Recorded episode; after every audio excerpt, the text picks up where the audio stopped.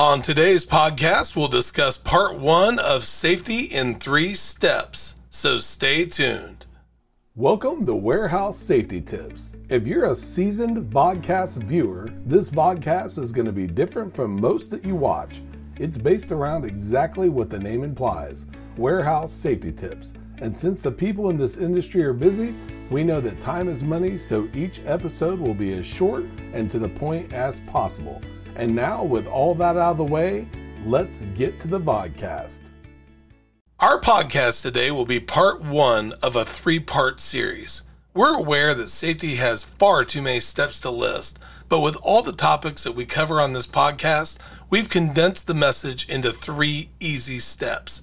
Those steps are stop, look, and listen. It's a great thing to do at a railroad crossing, it's lyrics from one of Elvis Presley's songs, and it's an awesome way to conduct a successful safety program. This week, we'll be covering the first step stop.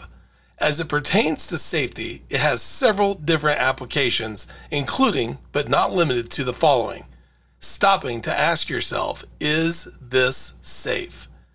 Should a safety issue occur, stop to figure out what happened and how to prevent it from happening in the future. Stopping at all posted stop points within your facility or anywhere where you know there could be an issue before continuing.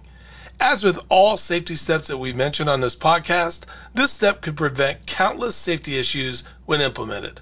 Doing so means better production, profits, and most importantly, a safe facility, and staff. We look forward to seeing you next week for another warehouse safety tips. Until then, have a great week and stay safe. Before moving on, here's a word from one of our sponsors. If you've ever been to or worked in a warehouse, you know just how important safety is to both management and staff. It's almost impossible to go 10 steps without seeing safety tape, angles, signs, and or safety products. It's these items that show us how to be safe and avoid danger in the workplace. And if you're looking for the best products to make this happen, look no further than Mighty Line. Mighty Line floor signs and floor markings offer the best industrial products out there. We're proud to have Mighty Line as the official floor sign and floor marking company for the Warehouse Safety Tips podcast and site. Go to mightylinetape.com forward slash safety tips to request a sample pack of their incredible safety signs and floor markings. We hope you enjoyed this episode of Warehouse Safety Tips. If you visit warehousesafetytips.com, you'll find the show notes for this episode and access to all of our blog posts, previous podcasts, advertiser information, and much more. Thank you for listening to Warehouse Safety Tips and have a safe day.